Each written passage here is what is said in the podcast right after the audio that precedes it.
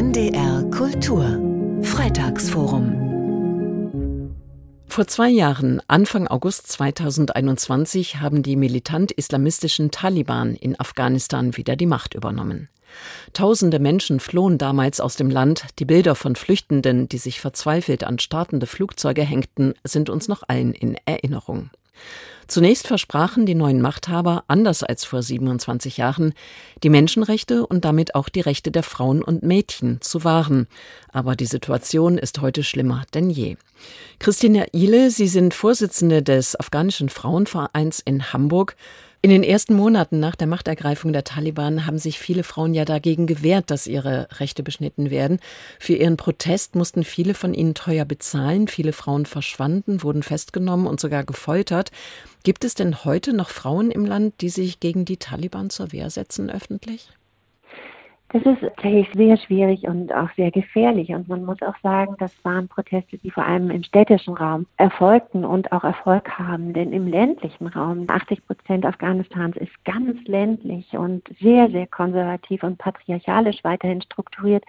Dort würde es gar keine Wirkung haben, wenn eine Frau mit einem Plakat auf der Straße protestiert. Da leisten die Frauen auf ganz bewundernswerte Weise anders Widerstand, indem sie zum Beispiel ihre Wohnzimmer öffnen und dort Mädchen unterrichten. Oder ich kenne auch viele Frauen, die Schneidereien eröffnen bei sich zu Hause und sich versammeln, um dann gemeinsam Geld zu verdienen und Einkommen zu erwirtschaften, Ideen zu entwickeln, wie sie sich helfen können untereinander. Und da passiert sehr sehr Mutiges und sehr Großartiges auf ganz praktische Weise. Seit Ende letzten Jahres dürfen junge Frauen ja auch nicht mehr studieren. Mädchen ist der Schulbesuch ab der siebten Klasse verboten. Was bedeutet das für die jungen Frauen?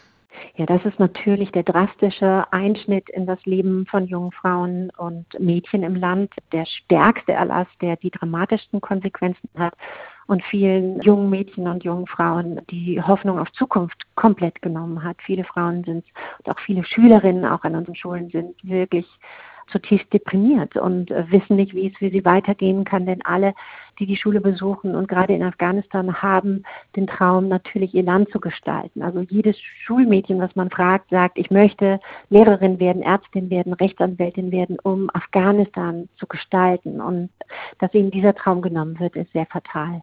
Wenn Sie sagen, die jungen Frauen wollen ihr Land gestalten, heißt das, dass sie auch nicht ins Ausland fliehen möchten? Nein, das Gros der Bevölkerung, das sind 38 Millionen Menschen, ist dazu verdammt, im Land zu bleiben und irgendwie ihr Leben zu gestalten, trotz dieser sehr schweren Bedingungen. Und viele machen das auf sehr couragierte Weise, auch gerade Frauen und junge Mädchen. Der afghanische Frauenverein betreibt fünf Schulen in ländlichen Gebieten in Afghanistan. Mit welchen Problemen haben Sie da zu kämpfen? Wir beschulen 5000 Kinder, 425 Mädchen sind Mädchen der Klassen 7 bis 12, die im Moment nicht zu unseren Schulen gehen können. Diese Mädchen betreuen wir im Homeschooling.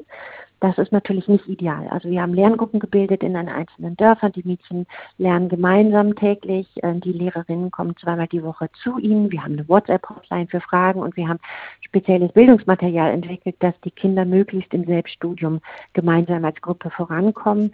Das kann nicht dauerhaft so gehen und das ist natürlich auch für die Mädchen echt belastend.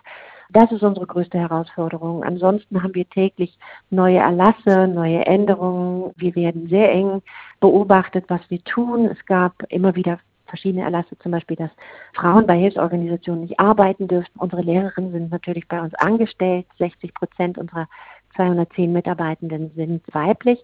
Da mussten wir dann Sondergenehmigungen beantragen. Das sind so Herausforderungen, die wir meistern können im Moment noch sehr gut, weil wir so unterstützt sind durch die Dorfgemeinschaften. Wir sind über 25 Jahre in unseren Projektregionen, haben eben schon sehr lange diese Schulen und die Dorfältestenräte, die schützen und unterstützen die und die sprechen dann auch mit den Taliban-Behörden und erreichen dann, dass wir weiterarbeiten dürfen, so wie wir arbeiten, Gott sei Dank bisher. Ihr Verein kümmert sich ja auch um die medizinische Versorgung. Nun ist die Müttersterblichkeit in Afghanistan eine der höchsten weltweit. Was können Sie da überhaupt ausrichten? Wir haben sieben Mutter-Kind-Kliniken in sehr abgelegenen ländlichen Räumen und hier sind die großen Herausforderungen, dass wir unter den Müttern, aber auch unter den Kleinkindern und Neugeborenen extreme Unterernährung erleben. Und wir rennen gegen die Zeit und versuchen einfach so möglichst viele Menschenleben zu retten, wie wir können. Lassen die Taliban denn zumindest humanitäre Hilfe aus dem Ausland zu? Und stehen da Mädchen und Frauen womöglich auch hinten an?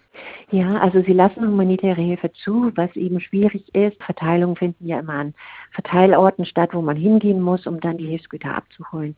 Das ist für Frauen extrem schwierig und die größte humanitäre Not leiden tatsächlich Frauen ohne männlichen Familienvorstand, also alleinerziehende Mütter, wo der Vater im Krieg gestorben ist oder krank oder verletzt ist. Und diese Frauen versuchen wir bei unseren Hilfseinsätzen besonders zu erreichen. Und da muss man sehr kreativ werden. Also wir haben zum Beispiel dann Eseltransport. Wir bringen dann die Hilfsgüter zu den Familien nach Hause. Man muss eben kreativ werden und wirklich sehr genau darauf achten, dass Frauen gleichberechtigt behandelt werden.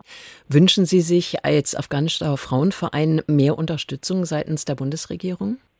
Ja, wir wünschen uns vor allem eine verlässliche Unterstützung für Afghanistan. Wir haben erlebt, dass gerade die humanitäre Hilfe, und das ist ja Überlebenshilfe, die eigentlich nicht an politische Forderungen oder ethnische oder religiöse Forderungen geknüpft werden darf, weil es wirklich ums Überleben geht, auch von der Bundesregierung sehr konkret an politische Forderungen geknüpft wurde, an die Taliban und dann eben auch gedroht wurde, die auszusetzen und wenn politische Forderungen nicht erfüllt werden. Das ist sehr schwierig, denn es geht um Menschenleben und Überleben in wirklich dringender Not und da ist, glaube ich, eine verlässliche Hilfe ganz, ganz wichtig und das wünschen wir uns sehr von der Bundesregierung. Die Lage der Frauen und Mädchen ist zwei Jahre nach der Machtergreifung durch die Taliban in Afghanistan schlimmer denn je. Ich sprach mit der Vorsitzenden des afghanischen Frauenvereins in Hamburg, Christina Ihle. Sie können das Interview jederzeit im Internet nachhören und nachlesen unter ndr.de-kultur. Und das Freitagsforum hören Sie jeden Freitag um 20 nach 3 bei NDR Kultur. NDR Kultur